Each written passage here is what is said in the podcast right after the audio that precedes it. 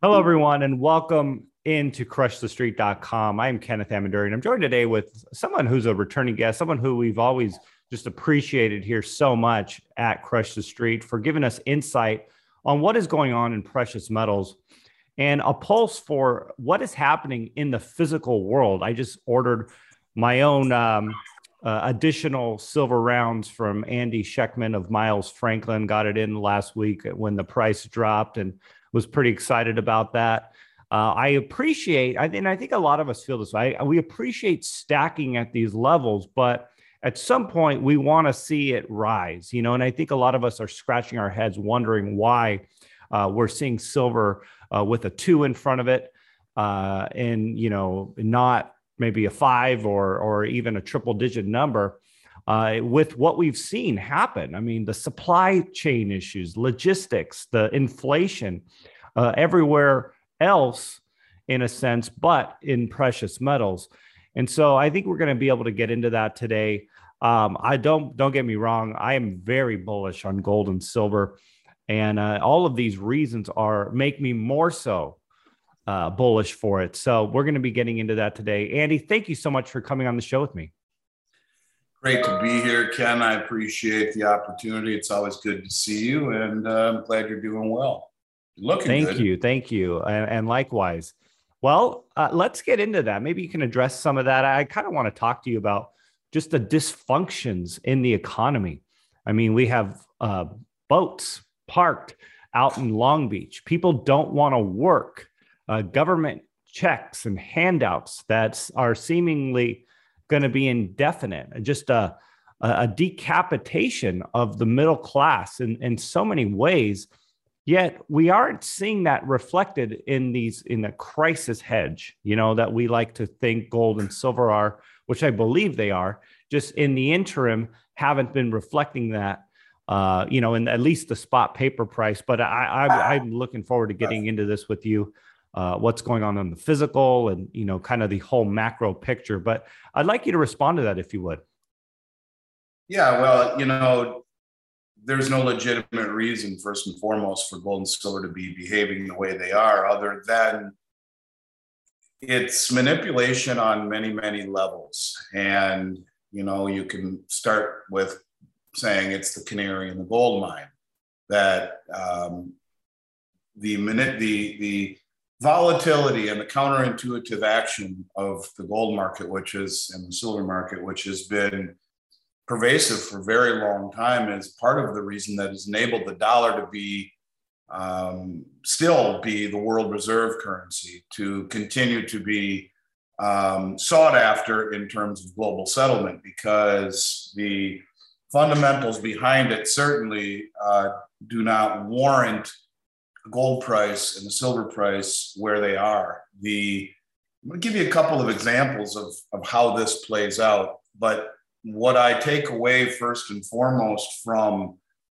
the action on the COMEX is not what is happening with the price, it's what's happening on the platform itself underneath the surface. I talked a lot about in 2020 this group called the Others, uh, which is a third reportable on the COMEX market. So let me get a little bit more uh, specific here. Um, each week, the, the, Commodity Exchange publishes a, uh, a report called The Commitment of Traders, which shows the positioning of the largest traders on the COMEX market. Normally, it's always been the speculators on one hand, called the specs, which are the hedge funds, and the commercials on the other side with Goldman and JP and whatnot. So you would see the positioning of the big banks and the big hedge funds, and that was it. And last year, out of nowhere, came this group of reportables. Out of nowhere, this third group called the Others, which we had never seen before. And these are believed to be sovereign wealth funds. Last year, um, using the levered paper price alongside the commercial banks, these others are in essence challenging the commercial bank's ability to continue to suppress the price because what happened was last year they took over 300 million ounces of silver off the exchange. They took more gold off the exchange than the uh, Bank of Japan holds in its official holdings. So this this group of highly sophisticated and informed and wealthy private investors in essence, has been draining the COMEX for the last 18 months. So that was 2020. You know, by the way, 300 million ounces of silver that were taken off last year, that's a literally 10 years worth of deliveries in anything I've ever seen. Massive, massive, massive amounts using the, the manipulated paper price. Using in the jitsu uh, parlance, they're using their opponent's leverage against them. Where in uh, years past, the commercial banks would naked short the price tremendously, and it would break the back of everyone, and they would cover their shorts, rinse, wash, and repeat, let it rise and do the same thing again. So let's see what's happening now in 2021. I think you'll see where I'm going with this. So let's go back to I think it was August 9th. I think that was the date thereabouts when the price of gold fell by $100. And uh, so that evening, it was a Sunday night, and um, the I believe it was a Sunday night. Uh, the price of gold was sitting on the 200 day moving average.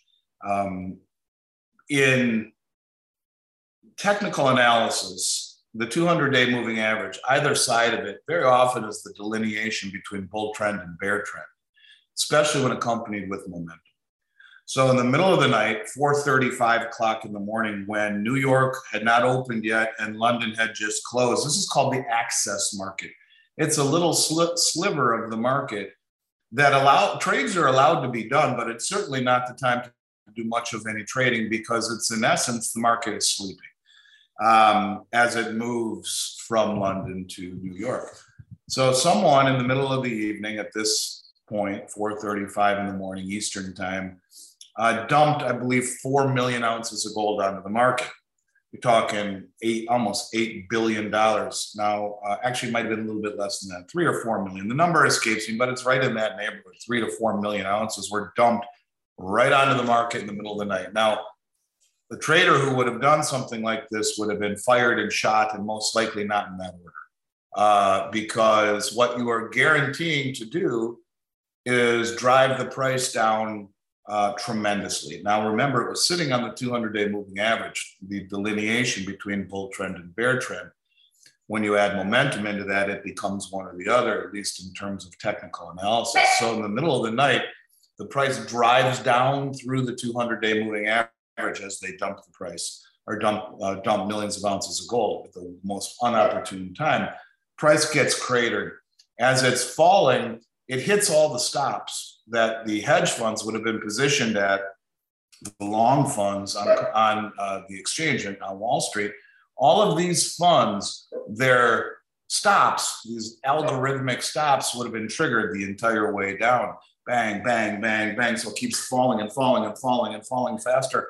And by the time it hits New York, all of these funds would have been literally stopped out of their long position even before they got into the office. So they get into the office at seven in the morning or whatever time it is. Gold's down to 20, silver's down to 22 bucks, fell over a dollar. Gold's fallen by 100 bucks. When that happened, several of the commercial banks immediately covered over 2 million ounces of gold. Bang, they covered, and the price shoots up 40 bucks. So I'm going to stop right here for a second before I get to the real piece of the puzzle. And that is the commercial banks, probably who pushed the ball down the hill knew that by doing so with momentum would trigger the stops. They knew where all the funds were positioned.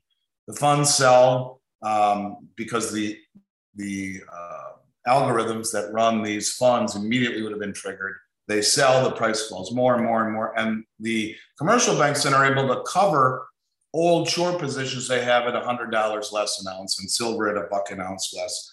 Great, that's what they've been doing for a long time, and there's certainly empirical evidence that show that's what was happening more relevant to any of this, and this is what I want people to understand, is that I have been on a crusade for the past year and a half talking about the reclassification of gold through Basel III, uh, the others who are massively accumulating gold and silver, the central banks who have been massively accumulating gold and silver, the commercial banks massively accumulating gold and silver, like JP Morgan, who has a, a billion ounces of silver and 35 million ounces of gold accumulated over the last few years, while paying a $920 million fine to the Justice Department. I've been showing how the biggest money in the world has been using the levered price of the manipulated levered price on COMEX to corner the physical market. So When the price fell by 100 bucks into New York, someone on this other's side knew exactly what was going to happen because the minute it hits New York down 100 bucks, what does he do? Accumulates 38,000 December gold contracts. What was sold in the middle of the night were December gold contracts. It, um, they forward sold short selling into the marketplace. Uh, this others, this this this group of sophisticated, probably sovereign wealth funds or family offices or extremely wealthy people. Uh, purchased 38,000 COMEX contracts. They then, over the next week or two, added another 2,000 to a open long position right now of over 40,000 December gold contracts. Now let's talk about that for a second. One trader purchasing 40,000 contracts, that's 4 million ounces of gold. That's seven and a half billion dollars value. That's an initial margin deposit of over $330 million. Now, if they do exactly what I believe they will do, uh, which is continue to stand for the delivery the way that they have been doing for the past uh, year and a half, that means in December, they are going to stand for delivery on uh, a massive, massive, massive amount of gold that um, is when we put it in comparison. You know, we talked about um, that Palantir group, and a lot of people were talking about Palantir a few months ago. This group that bought fifty million dollars worth of gold. They're this uh, uh, Silicon Valley high tech company that had all this cash, and it was all over the news. And they were kind of painted as you know whack jobs and why would they do this? And it's 130 times the amount of gold that this one trader bought. 130 times that amount. So you're talking massive money, massive, massive money is using the manipulated price of gold against the establishment who has been holding it down to create a perception of reality that the dollar is good and the Western markets are, are safe and stable they are using that leverage against them to reposition and to de-dollarize. And if you go all the way back to 2017, you see a pattern starting with the commercial or the central banks reclassifying gold, massively buying it since 2017. The commercial banks doing the same thing. The rise of these others who are standing for delivery. That's the difference. You know, if you ever, if people out there who play poker, you could call these commercial banks the big chip stack who bluff I'm all in. So let's look at what they did. Someone naked shorted in the middle of the night three, four million ounces of gold and for December contracts. Now, in most of the uh, most of the occasions, that drives the price down. Everyone sells, everyone falls out of the tree. You have a group here, this group, the others who we don't know exactly who they are, but believe to be sovereign wealth funds and family offices saying, I call. And they buy December contracts enough to, you know, seven and a half billion dollars worth, and they will stand for delivery come December 1. That's what they've been doing. They're draining the COMEX systematically of its gold and silver. So when we talk about a price that is acting counterintuitively and not behaving, Ken, it is by design. It is by design to keep all of us saying just that. Screw gold. I'll buy Bitcoin. Screw, you know, I'll buy the S&P. I'll buy anything but gold and silver. Yet the most sophisticated private money in the world, and I would argue the central banks and the commercial banks, the biggest money in the world, has been using that rhetoric and that price action and that counterintuitive mentality to run cover to accumulate the largest supply of gold and silver the world has ever seen. And we will all wake up one morning to a new reality. Why the hell would gold have ever been reclassified tier one? Why? And why would why do that in 2019? But then look at the massive amount of accumulation that started two years before and continuing through all of it under one general theme, using the manipulated paper price to run cover for this massive accumulation. So that all of us commentators out there saying, well, gold and silver, why isn't it going up? That's exactly what they want. And if they weren't buying so much, if one trader wasn't standing delivery or buying seven and a half billion dollars worth of gold, emblematic of everything I've seen over the past several years. I would have far less enthusiasm, but I think this is classic misdirection 101. They are misdirecting the public with price and rhetoric and using it to uncover to accumulate the largest positions the world has ever seen in physical commodities. So that's well trust your gut. Andy, you know, it's interesting. Uh, you know, what we're talking about is sort of a fringe thing. I mean, CNBC would kind of brush this off as such a small section of the general market. Uh, but what we're talking about, I mean, this is on a massive scale. You've alluded to it. And I just maybe you can articulate that. Like, how big of a deal is it to central banks, the price of gold? You know, and just maybe make that point again, because they make it sound like it's nothing. Like what we're talking about, you know, we're, we're such a small part of the market. Who cares about gold? Who cares about silver? and you know and, and like this the banks the commercial banks that are doing this how big of a deal is it for their for their finances their portfolios you know what i mean? Or is it just is is are they worried about real estate? Are they worried about interest rates? They're worried about other things. This thing that they're doing with gold and silver is that that's just like a sideshow. But is it? It's not really a sideshow. Any way to kind of get an idea of how important this is on a bigger level?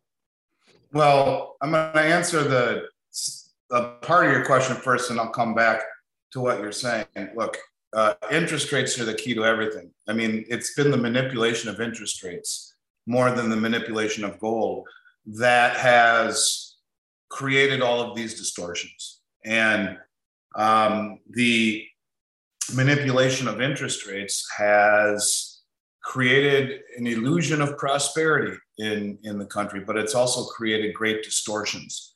And uh, uh, Ludwig von Mises would call this the crack up boom, where because of all of these distortions in price, you see misallocations of capital and you see uh, the whole system that has been levered up so much, all of it inversely cor- uh, correlated to the rise in interest rates. So, certainly, at some point when interest rates rise, the three pillars of wealth in this country stocks, bonds, and real estate, which are all at all time highs and inversely correlated to a rise in interest rates, have a spiritual experience. But to answer your question, how important is it? Well, you know, let's just go back, and I've probably talked about this with you before, but it bears repeating because look, I've been saying the same thing for the last year and a half. It's all that matters to me. You can see the crumbs that are being left behind. You go back to 2017, the central banks were all net sellers of gold. The German Bundesbank, all of a sudden, out of nowhere, says to the world, give us back our gold to the United States. Within a month of that happening, uh, Bank of uh, Hungary, Turkey, Poland, the Dutch National Bank, Bank of Austria, they all started saying, give us back our gold to the New York Fed and to the Bank of England. 2018, to your question, how important is it to the central banks? Those same central banks who had just requested repatriation of the gold that the US and England have been holding since World War II uh, said, um, well, they bought more gold as a group than they did in the previous 60 years combined. 2019, those numbers continue to rise. And we see the Bank of International Settlements in April reclassify gold as tier one, the only other tier one reserve asset in the world next to US dollars. So they front ran a decision, copiously buy it, repatriate it, and then reclassify it tier one. You've seen this cycle continue where the commercial banks are accumulating it. How big is it for the commercial banks? Well, you tell me, JP Morgan amassed 1 billion ounces of silver and 35 million ounces of gold, the largest physical position the world has ever seen paid a $920 million fine for doing so. Uh, yet their desk made a billion dollars last year. Uh, they walked away up 80 million. So, but the point of it is, is that the commercial banks are accumulating massive amounts, even so much as to pay fines to the Justice Department for doing so. You're seeing huge deliveries off of COMEX. So when you talk about how important is it, um, look, uh, there will come a time, I think, when interest rates rise and it will be a, a spiritual experience for a lot of people in this country. And um, rising gold and silver signals obviously problems with the currency. They want to keep it muted, but at the same time, their actions betray them uh, because you can see the biggest money in the world is de dollarizing slowly. They're accumulating it without gaining any um, uh, there's no light being shown upon what they're doing. Mm-hmm. And so I, I think that it's it's very, very, very important. I think to keep the illusion going, you have to uh, kill the canary, and that's rising gold and silver prices. But if it weren't for the fact that it was reclassified tier one and the biggest money in the world from the central banks on down have been on a accumulation spree, uh, I I wouldn't I wouldn't look at things the way that I do. But Ken, I think it's it's a whole lot more than just making money. What it is is it is the kryptonite to the dollar in the Western system, and that's what they're trying to avoid. But here again, their actions are betraying what they're saying, and um, so I think ultimately what we see is a problem with interest rates. Period, and you know, there's a term in economics called Gibson's paradox, which is the inverse relationship between real interest rates and gold. And so if you have really low interest rates, you have to have you have to kill the canary in the mine shaft as gold should take off. But when we look at at, at interest rates, look, uh, what could make interest rates rise right now? What could kill all of this when you see um, uh, a, a, you know 150 billion a month being purchased in U.S. Treasuries by by the Fed that we know of, and that's to keep interest rates low to keep this whole thing going what could cause interest rates to rise? Well, how about what happened in Afghanistan? Uh, or excuse me, in Saudi Arabia, the day we left Afghanistan, I think it was September 1st. You know, the media does such a poor job about talking about any of this stuff. But, you know, 50 years ago, August, right around the time gold got clubbed, it was the, it was, uh, excuse me, last August, and then 50 years back, it was the anniversary of the 50 year closing of the gold window. So I'm trying to say here, just this last August right around the day that gold got smacked, we crossed that anniversary of Nixon severing the gold window, making the dollar fiat. Three years later, 1974, um, the Kissinger went to Saudi Arabia and struck a deal with the Saudis and said, "We'll protect you. Uh, we'll have a joint military cooperation agreement, and for that, you'll value oil globally in dollars."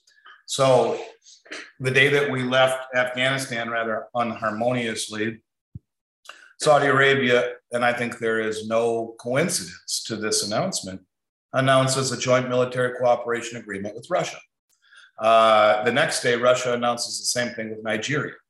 So, what has enabled the dollar to be the petrodollar or the world reserve currency since 1974 has been our protection of the Saudi kingdom. So after we show how we protect our allies by leaving Afghanistan, the next day they announce an agreement with Russia. So here's what I think ultimately could happen. And then you think about all this repositioning that's been going on. The big money is always sitting in the deck chair before things get crazy, right? Mm-hmm. And so they've been repositioning, buying gold, de-dollarizing. What will what I think could very well happen is we wake up on a Monday morning and Saudi Arabia in the middle of the night, which is Monday morning their time, Sunday, uh, announces that they have decided to, through OPEC, uh, accept oil in other currencies the yen, the yuan, the ruble.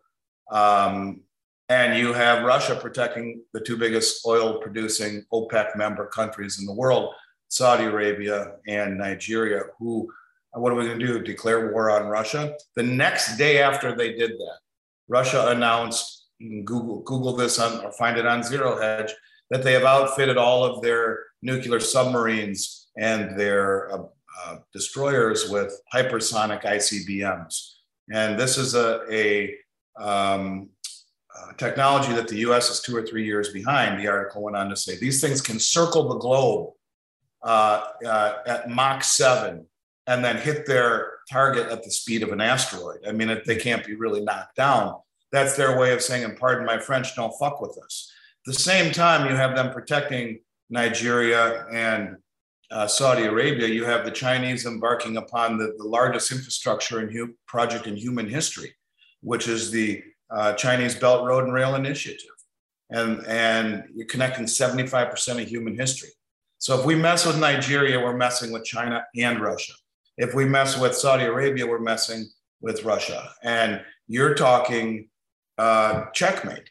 If they do that, we'll wake up one morning to see interest rates going parabolic, the dollar crashing, as the majority of the world who doesn't like the United States will find any excuse they can to dump dollars to buy something else to allow them to buy oil.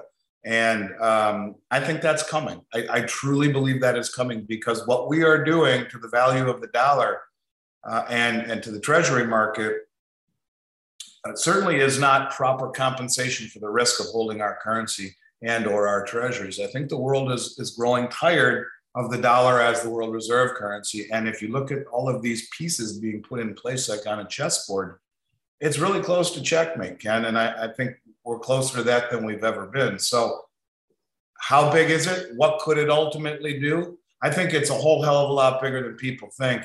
And a catalyst like uh, Saudi Arabia or OPEC making that announcement uh, overnight would take the whole chessboard and throw it up in the air and the pieces go where they go and it start all over. And I do believe that's coming, honest to God. You know, I, I really think on even a, a more macro level and, and, I guess more of a social level, we're seeing people start to question the mainstream media more and more. Uh, there's a lot of ma- big liberals, I would say, that were kind of more hook, line, and sinker with the mainstream media that are starting to question the the narrative. I mean, I I would say Joe Rogan's the the top one. Uh, and, and you know, just when you start to say, "Hey, wait a minute, what's wrong with something?" That little door kind of can lead down a rabbit hole because you're not jaded and blinded by, you know, an altruistic uh, entity that you believe in. And You know, what I mean, once you start to question something, that leaves the door to criticize and to go down a rabbit hole. And I think I think there's an opportunity for uh, a lot of people in the mainstream, and I'm not saying the mainstream media, but uh, mainstream personalities. I mean, we have like J.P. Sears. He was once a liberal that has become, uh, you know, a big comic, uh, but very questionable to the mainstream. And Joe Rogan, again, you know, he had the CNN guy putting him on blast. I mean, I how much damage did that do to the conventional narrative? Are you talking Sanjay Gupta? Yeah. That was an unbelievable, unbelievable interview. And I think anyone who questions that we're being lied to by the media and by the establishment needs to watch the Sanjay Gupta interview with Joe Rogan. It'll blow you away. And I guarantee you, he got off that interview and said, What the hell did I just do? Sanjay did. I was really blown away that that actually happened that he agreed to do that because wow, that he really put himself out there. He put CNN out there. And I think there's an, an opening here for more truth to be uncovered. That that's where I'm going with this. Um, Andy, I, I really think the truth is going to surface in in indirect ways and that's the, and i'm talking about it on a macro level i mean the the way we're going down this whole covid pandemic the censorship of therapeutics. I mean, what's going on with the vaccine being 95% effective? And then now it, people with the vaccine are giving it to one another. They're not talking about natural immunities. I mean, it's just, it's another topic, but it's all being covered up by the same people. And I'm just, I'm blown away by it. But I think a lot of truth is going to surface. That's, that's the optimism in this.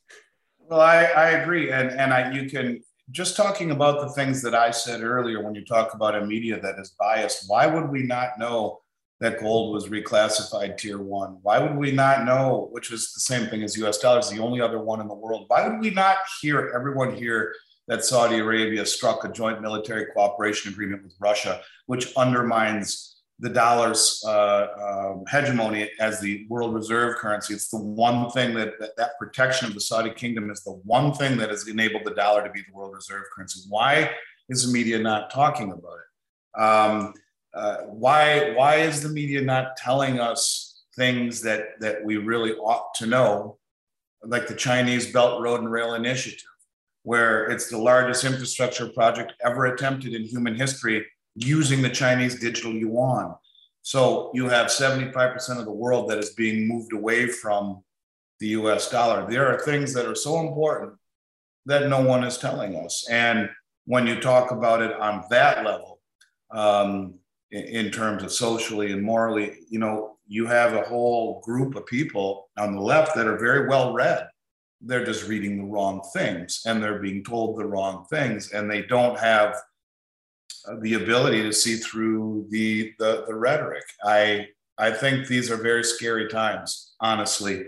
I truly do, because never before have we seen a period of time where you have all of these markets at all time highs, all inversely correlated to what ultimately will happen a rise in interest rates. And everyone who is, has all their wealth in the traditional forms of, of wealth in this country, in stocks, bonds, and real estate, are going to have a day of reckoning at some point. Uh, and whether it be um, by hook or crook, there's no way around it. The Fed can, cannot continue to hold interest rates down in this environment ultimately, where 50% of every dollar ever created in the history of this country has been done in the last 20 months. It doesn't work that way. And um, I just, I think that there's going to come a seminal moment where uh, people are going to understand the importance of mitigation to the US dollar and to the US uh, markets. And it's never been more important, Ken. That I will tell you. There's something very interesting I'd like to read you in talking about Ludwig von Mises. And as I mentioned, this is what he would call the crack up boom. He wrote this, I don't know how many hundreds of years ago, but it's, it's quite fascinating. First of all, um, I'd like to put this in reference. Well, I'll, I'll read it slowly and then I'll stop and, and make a comparison as to where we are.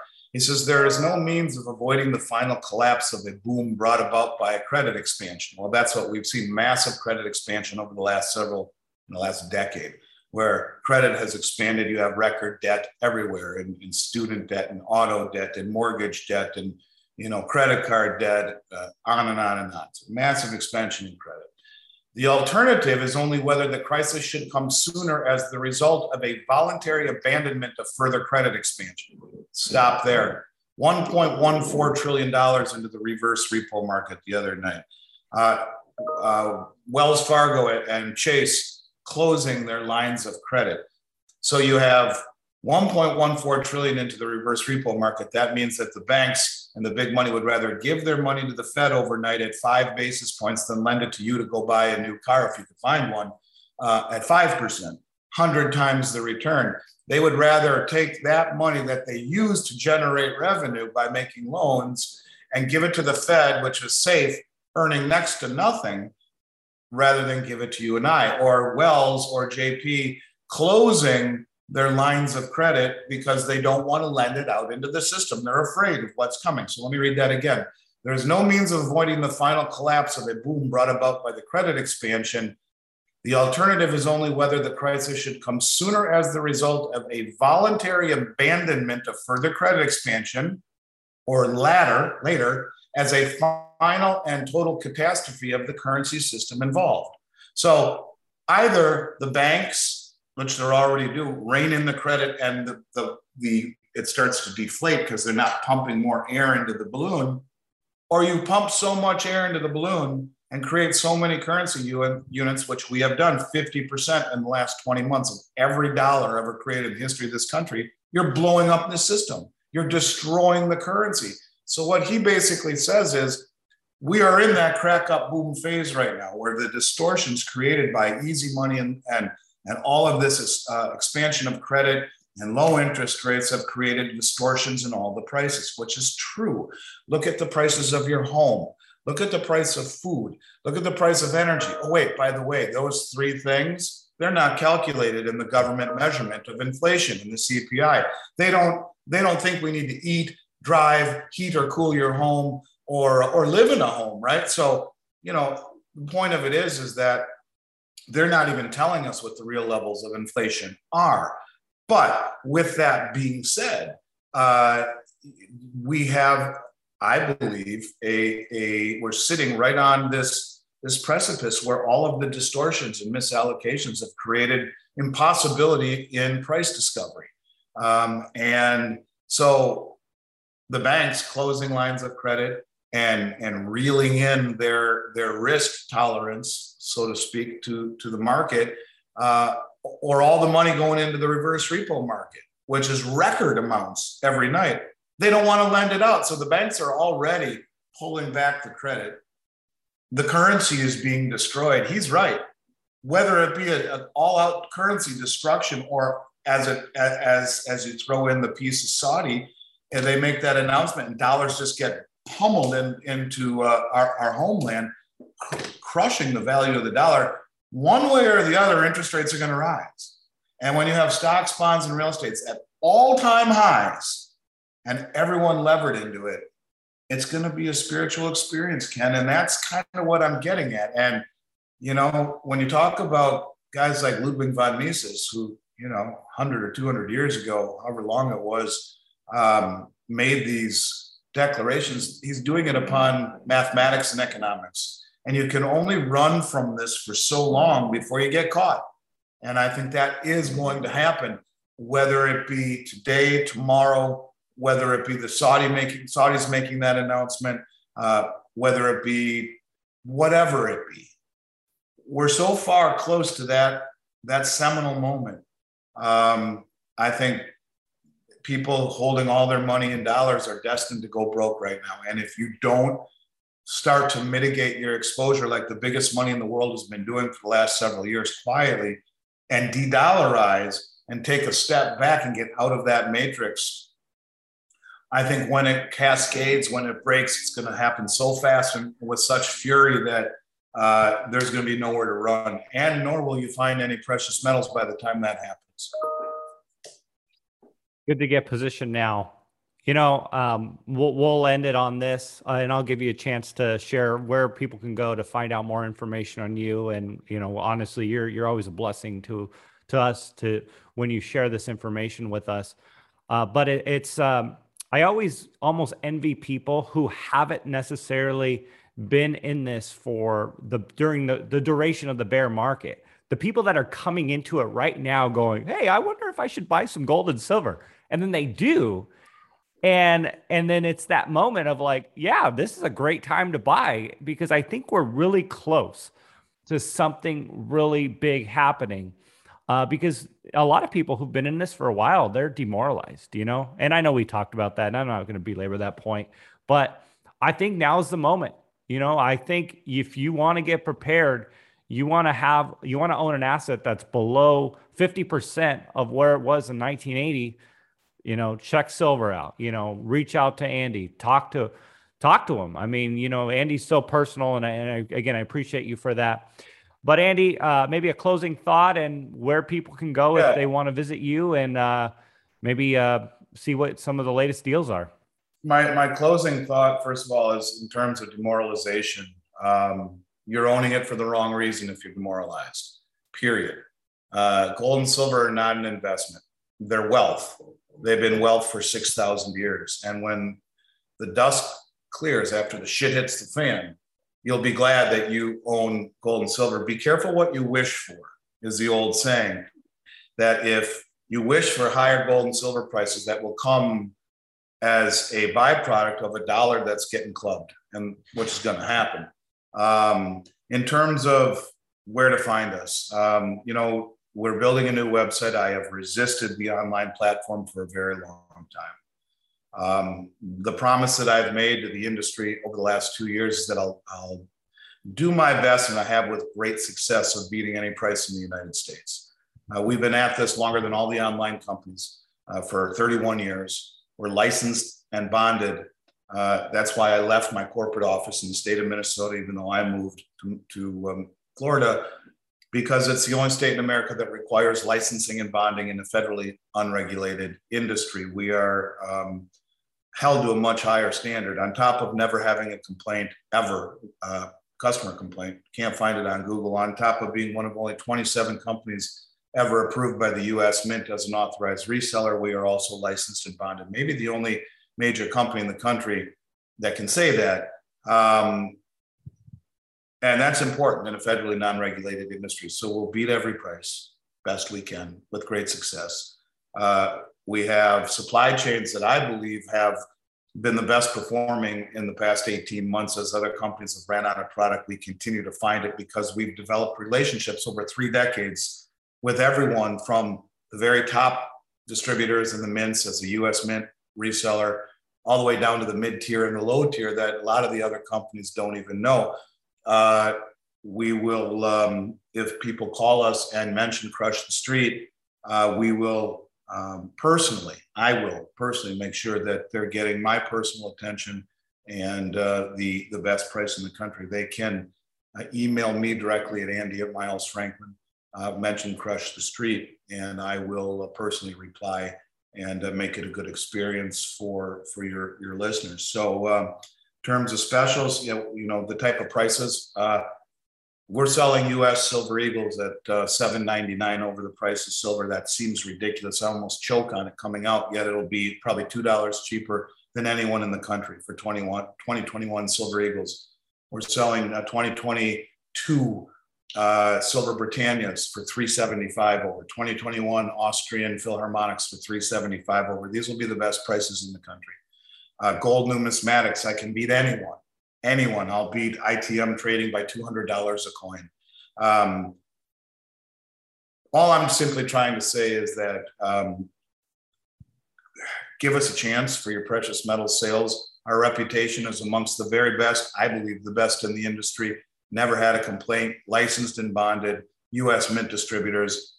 And I will make sure that your listeners get the, to the best of my ability, the very best price in the United States on whatever they buy.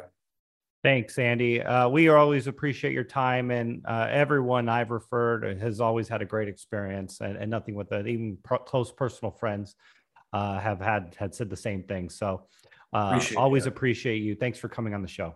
Yeah, absolutely. Hope to see you one of these days. We'll have to play around to golf and uh, and uh, maybe even get your cousin to join us. So, anyways, I wish you and yours the very best, and I look forward to catching up with you down the road.